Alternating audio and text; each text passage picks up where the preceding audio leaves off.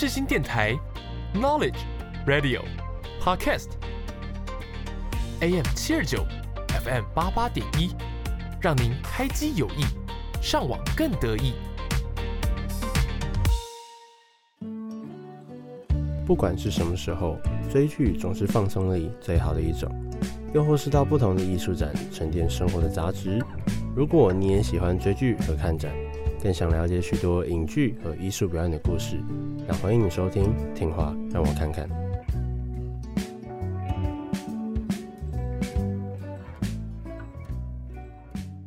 您现在所收听的节目是下午一点半的《听话让我看看》，本集将为大家介绍的是电影《蝴蝶效应》。三二一，大家好，欢迎收听《听话让我看看》。在新的一年二零二三年呢，今天是录音时间一月六号的下午三点十五分。前面提到，在新的一年，我决定开算是采用一个新的录音方式，或者也不是说录音方式，反而是一个节目上面的改动。就是大家过去所听过的，呃，二十七集以前的内容呢，其实都是我有写好脚本的。那大部分东西也都是我在脚本里面有，呃，大部分都我先铺好梗啦。简单来说是这样子。但是今天呢，我想采用一个新的录音方式是，是我完全没有写脚本，一切都是顺着我我跟来宾之间呃默契吗？或是我也不知道怎么讲，所以如果听起来有点怪怪的，可能就要请大家稍微见谅一些。那本集应该也是会分成上下集。那现在我们来介绍一下本集的来宾。大家好，我是土传恶语的邓一涵，我是柚子。对，没错，我们今天呢，呃，同样也是邀请到了前面集数，呃，大概是。第一集还有第二十一、二十二集，我记得应该是这样。然后是第二集跟第三集的来宾，哎、啊，你有三集哦？啊，对对对对，二三四集，对对对对对。你的脸好难看。前面就是有包含到像是怪奇物语，然后有包含到逆转人生，然后来自深渊，来自深渊，还有那个呃流行音乐展，对，没错，这几期的来宾。然后呢，我们今天想要聊的。电影呢，是我最近啊，嗯，在滑 FB，就是我们现在其实是期末嘛，然后我们在期末在做的时候，还是会小小偷懒一下，嗯，所以我就会滑 FB，就是你知道 FB 会有很多推荐你呃电影或者是一些做菜料理，尤其是或者是你在半夜很很晚很晚很晚的时候，你就会看到有人教你说你怎么你你怎么抓老鼠，你怎么你怎么抓鱼的影片，那个时候呢，我就看到了有有电影推荐，推荐我《蝴蝶效应》这部电影。你没有你们看过或是听过这部电影吗？没有，我有看过。有，因为它是蛮经典的老电影了。嗯，啊，柚子你没有看过？没有。你一脸很疑惑。要的。哎哎，你刚刚讲到做料理的影片，我想说，我还以为你要说从床垫刮出汤汁。那是半夜会看到的。如果如果大家知道依然在讲什么，就是在日本啊，有一个那个。他要怎么讲？我后来知道他自己故事，反正就是那一个人，他很常会做一些很很不干净。要说不干净，我不能说很脏，因为 因为他会把东西洗得很干净。反正就是做一些很不干净的料理。他可能会从呃沙发啊，从他的床垫里面、枕头下面拿出像辣椒啊，或是什么电锅里面拿拿出发霉的饭，然后把它刷干净这样子。还有 浴室的浴室对蘑菇嘛，然后在浴室浴缸里面煮面嘛之类的这些，然后他。最著名的，大家会拿来说话，就是他从 他从床垫下面刮出汤汁来 的一个日本人的影片。对，等一下，我们拉我们拉回正题，拉回正题。反正就是一涵有看过这部电影，柚子没有吗？那那你知道，我我觉得我必须先讲个前提是，你知道这部电影有四个结局吗？四个结局。这部电影有四个结局，因为因为这个是我好像是高中的时候的某一堂课老师播的，所以我对他的印象就是，哦，这是一部电影。可是我没有去深究它，因为我就还没到会去进行独立思考的那个年纪。懂，因为你知道，如如果说你今天是老师播给你们看，那应该是 DVD，那 DVD 有可能就是导演剪辑版的。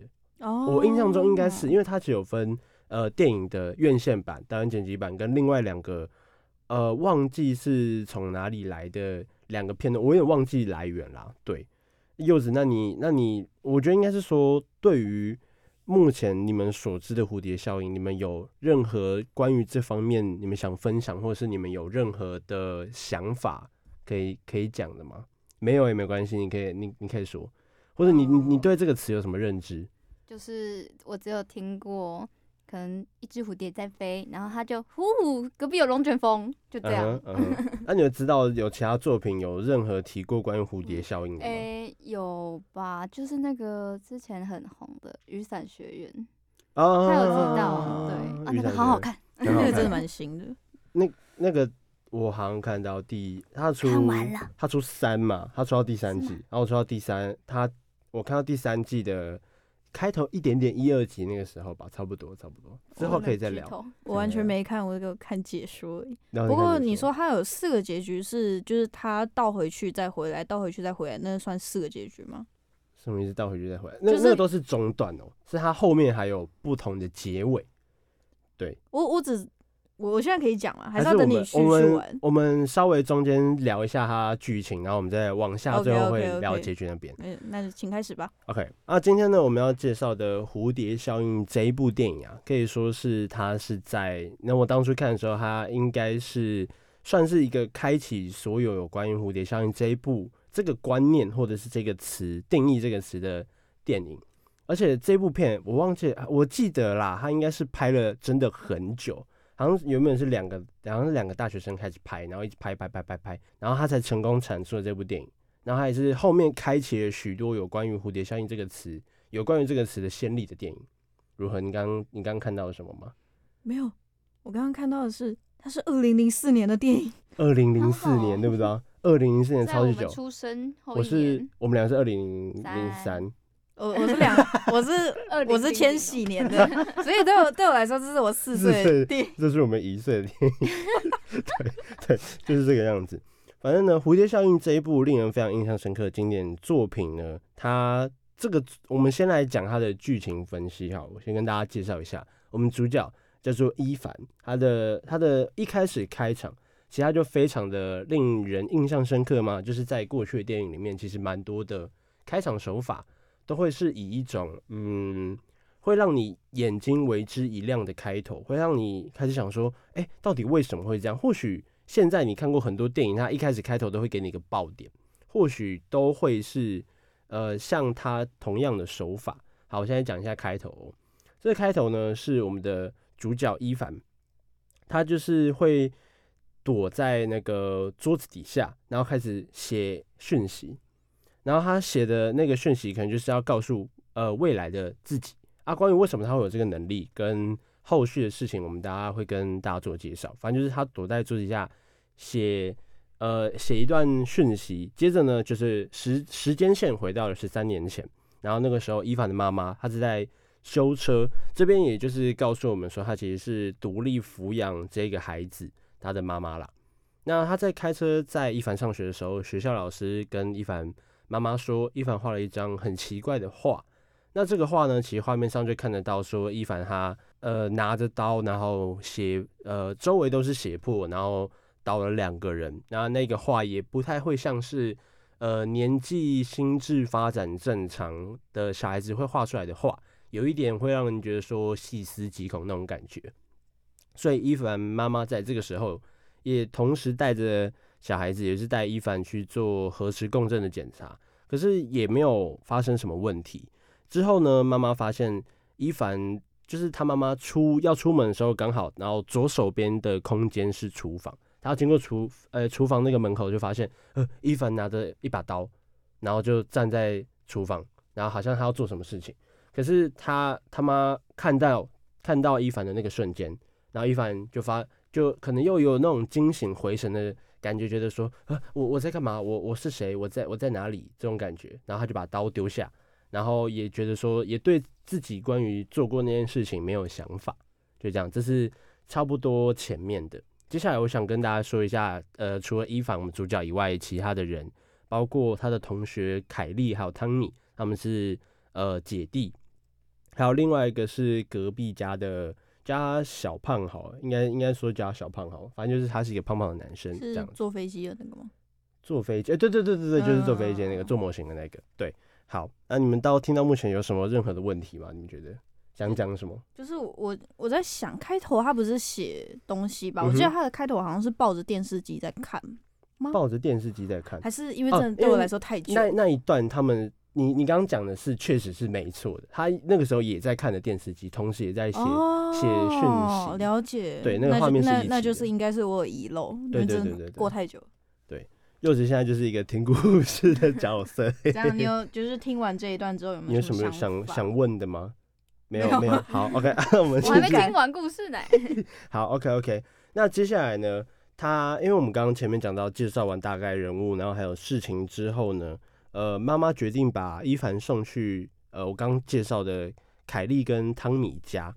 但是那个时候，凯莉的爸爸他想要凯莉跟汤米他们的爸爸想要帮伊凡跟凯莉拍照片，但是他是想要他们两个光着身子在地下室拍照片。但是听到这里或是看到这里，其实我们也都知道说他爸爸可能会有一些恋童癖。对，没错。所以，但是那个时候在照相那个过程中，伊凡他觉得又出现了，呃，记忆有缺失。就是其实到到现在，我们都知道说，呃，伊凡他会有个症状，或是有个状态，是他会在一些紧要关头的时候出现记忆缺失的状况，但是他也无法回想起，呃，他做了什么事情。对，哦哦，突然忘记讲一个前提，就是他妈带他去做核磁共振的时候，发现了。呃，没有没有问题嘛，所以那个时候医师开始呃跟他说可以每天写日记。那伊凡也是一个乖小孩，每天都会写日记，这样子，这是一个前提啦。然后这边也会是一个蛮重要的点，大家会跟大家做说明。那后来呢，呃，心理医师呃应该说后来妈妈也有带伊凡他去看心理医师。那后来他心理医师觉得说他可能是缺少有关于爸爸的关爱，因为。前面有提到妈妈她自己抚养伊凡长大嘛，他爸爸呢则被关在精神病院。那进去的原因也是因为可能发疯，然后讲了一些不知所云的话，然后就被就被关进去。所以那个时候妈妈就有带伊凡去精神病院里面做呃看爸爸这个举动。听不懂什么意思？你是说他爸拍他们？呃，不是，呃，他爸是指凯莉跟汤米，就是他邻居的爸爸，对，他邻居的爸爸，就是他的邻居的朋友的裸体的画面。然后伊凡他自己的爸爸被关在精神病院，没错，所以妈妈不知道，妈妈不知道，对，因为那就是交交由呃凯莉跟汤米的爸爸他们照顾伊凡那一段时间，哦、对，没错。然后继续说，就是那个时候妈妈带着伊凡去。精神病院想要探望他的爸爸，那探望爸爸的过程，他又失忆了。然后他失忆，下一个画面就是他爸爸从桌子上爬起来要，要要掐死伊凡。然后后来他爸爸就在警那个警察一棍之下就一命呜呼了，他就直接当场去世。对，没错。后来呢，是应该是他他过了他爸死掉那个时间之后，他时间线过了六年，然后这这时候的伊凡十三岁，然后那个时候。凯诶、欸，伊凡跟凯莉跟汤米还有兰尼，就是我们刚刚说那个小胖子，嗯嗯，他们四个人决定要把呃汤米在他爸爸，就是前面刚刚提到凯莉跟汤米他们两个的爸爸拍裸照那个爸爸，地下室里面有藏一根雷管，所以他们决定把雷管点燃，然后藏到邻居的信箱里面，然后想要去恶作剧啦，就是小孩子很喜欢恶作剧嘛，然后没想到他们原本以为藏了会没什么事，小孩子也不懂。然后结果邻居后来开车回来之后，发现是一个妈妈带着小孩要去打开那个信箱，而且不是普通的小孩，是在婴儿车里面的小孩。对，然后妈妈就抱着那个小孩要过去打开那个呃信箱。就是大家如果对于美剧有一些印象，对于美国家庭有一些印象的话，他们邮呃他们邮差放信其实是在呃花园外的那种感觉吗？就是。就是有些他会专门、走到那边，对，他会专门设一个那个信箱桶吗？对对，算，然后就是邮差放完信之后，他就会把那个他有盖起来，不是不是盖起来，就是他有一个立的杆子。哦，对对，有一个对杆子立起来，就是要说、嗯、哦，其实你有你有新的信来了。嗯，然后那时候他们也就是做把雷管做同样方式，然后让那一户让那个妈妈以为有信封来了。嗯，结果他们就在那个时候呢，发现。哦，那个妈妈抱抱着小孩要过去，但他们四个人也无动于衷。然后后来下一个画面就是，当然也就是那个雷管爆了，然后他们四个人，伊凡的下一个画面就是他们四个人在森林里面逃窜，然后小小胖就是兰尼，他们吓得有一点跟他们讲，已经丧失神智的那种感觉。嗯嗯，对，没错。因为他们好像本来是以为雷管是坏掉的雷管吧？对对，他们没想到威力那么大。对，没想到威力真的有那么大。对，吓死了。对，他就把那个妈妈跟小婴儿，你没有对到，再讲一遍，高兴啊！对对对对对对，简单来说，真的就是这样子。那尔后呢？其实那个我们也可以知道，在这件事情过后，其实汤米会不。汤米不太喜欢凯莉，就是他姐姐跟伊凡，我们男主角他们两个有太过亲密的举动。嗯，然后呃，所以只要看到他们有太过亲密的举动，他都会他们都会做出一种呃威胁或者是一些态度不佳的方式对待伊凡。这这一段就开始有点模糊了。对，差不多差不多。然后后来这这件事情过后呢，伊凡的妈妈就决定带他离开了这他现在这个镇上的家。也就是过过不久后，应该是说是伊凡的妈妈带他离开镇上。后来他上了大学之后，他发现，呃，他某一天带女伴，可能是派对上认识的女伴，回回到家里的床上之后，发现，哎、欸，他他女伴在床底下发现一一箱信，呃，应该不是说信，应该是日记，就是他过去写的日记。然后那时候他就想要伊凡念给他听。然后那时候伊凡发现自己在很专心在念那些日记的时候，他能够回到写日记的当下。哦，好特殊这也就是，呃，这个也就是为什么他会在过去我们前面有提到的那些时间点失忆，也就是他失忆的那个时间点，其实是后来的他能够阅读日记，回到前面的那些我们讲过的时间点，所以他才会失去记忆，就是就是这样的状态。对，那他在离开原本的那个小镇，来到大学之后。他还发现了自己的这个算超能力嘛，然后他发现这个超能力之后，他想要厘清关于这个超能力以及过自己过去到底发生了什么事情。然后呢，他就回到了原本的小镇，去跟那个凯莉，就是汤米的姐姐，讲说想要问清楚说当时到底发生了什么问题。可是他在跑回去之后，发现凯莉她在一间素食餐厅打工，然后被客人有点毛手毛脚。然后也没有过上很好的生活。我怎么记得她是变妓女？妓女应该是另外一个另另外一个哦，对对对对对，对不起，哇，我没事啊，这是后面。其实就是都差不多，就长那样了。对对对，反正他就回去，然后发现他在素食餐素食餐厅当服务生，然后有点被客人毛手毛脚。嗯、然后他上前可能就是呃，知道他过得不太好之后，但是他还想查出自己的身世之谜。然后他在查出身世之谜的。过程中呢，其实他就知道说凯莉的情绪状况其实不是很好，因为他也觉得说自己如果自己真的那么特别的话，那伊凡至少会在他离开这个小镇的那个过程中给出一个呃，会至少打一通电话也好嘛，这种这样子的状态。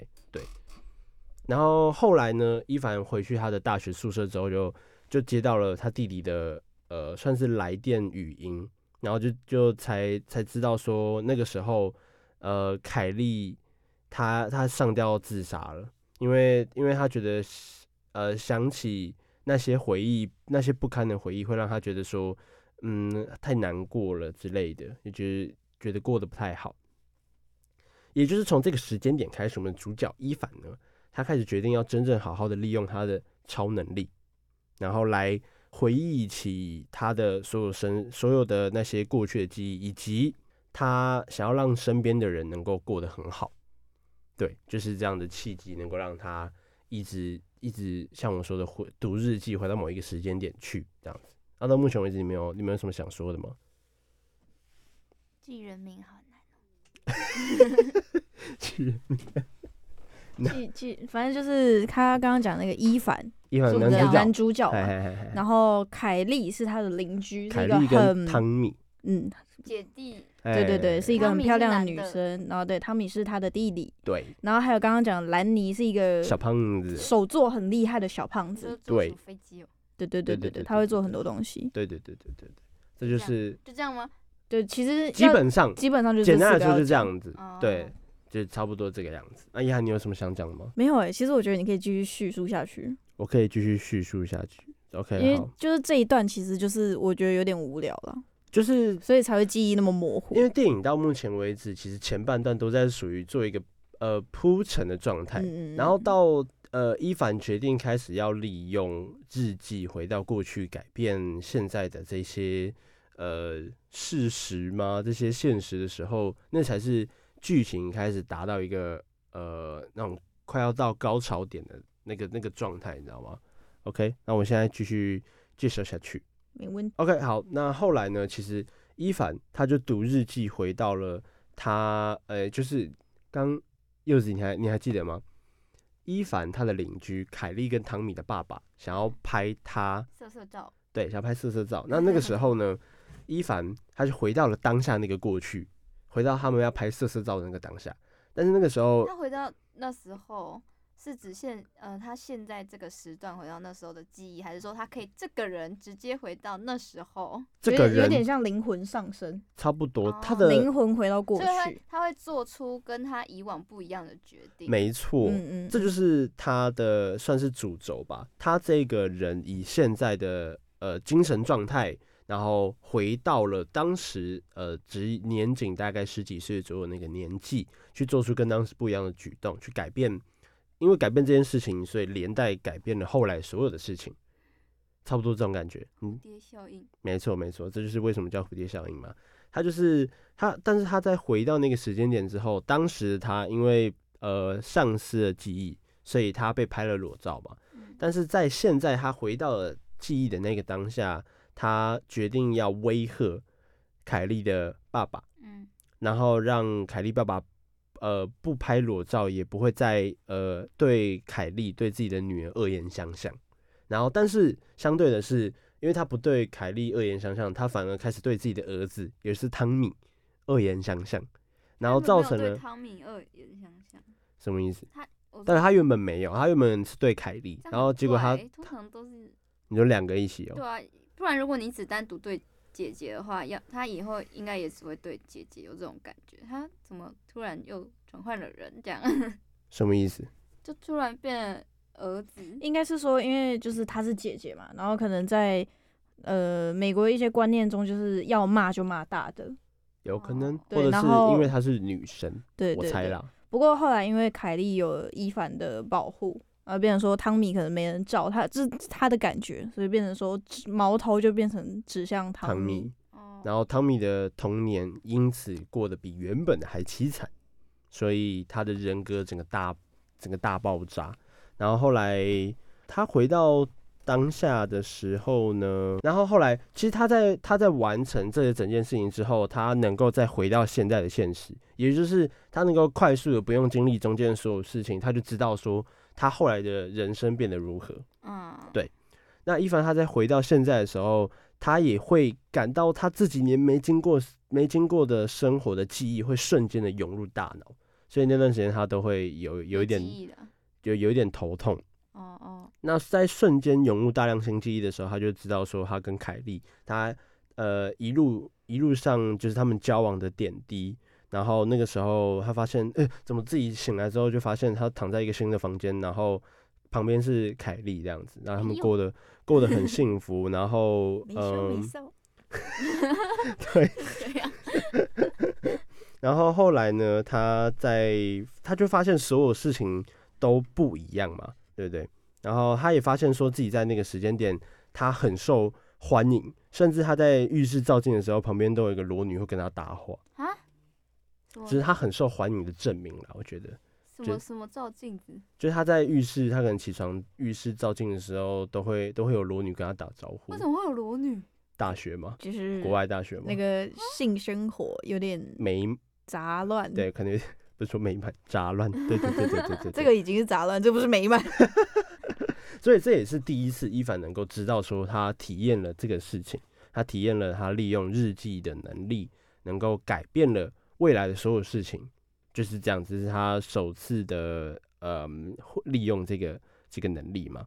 那后来呢，就是其实在这个时间点，电影也表达一个概念，就是我们会因为一个人在成长过程中，如果某件事情的结果是不同的，那这个人的未来的人生都有可能跟着做改变，包括你的经济状况、你的走路方式、个性穿着、技诶呃，反正就是人生的一些技能或者什么都不一样。对，然后。我们今天的那个 point 呢，就是我们会我们会一直说蝴蝶效应。好，然后后来呢，呃，伊凡就会他们人生就一呃算是一帆风顺嘛。哎、欸，伊凡一帆风顺，好，算不好笑，对，这段给他剪掉。伊凡像凯莉就。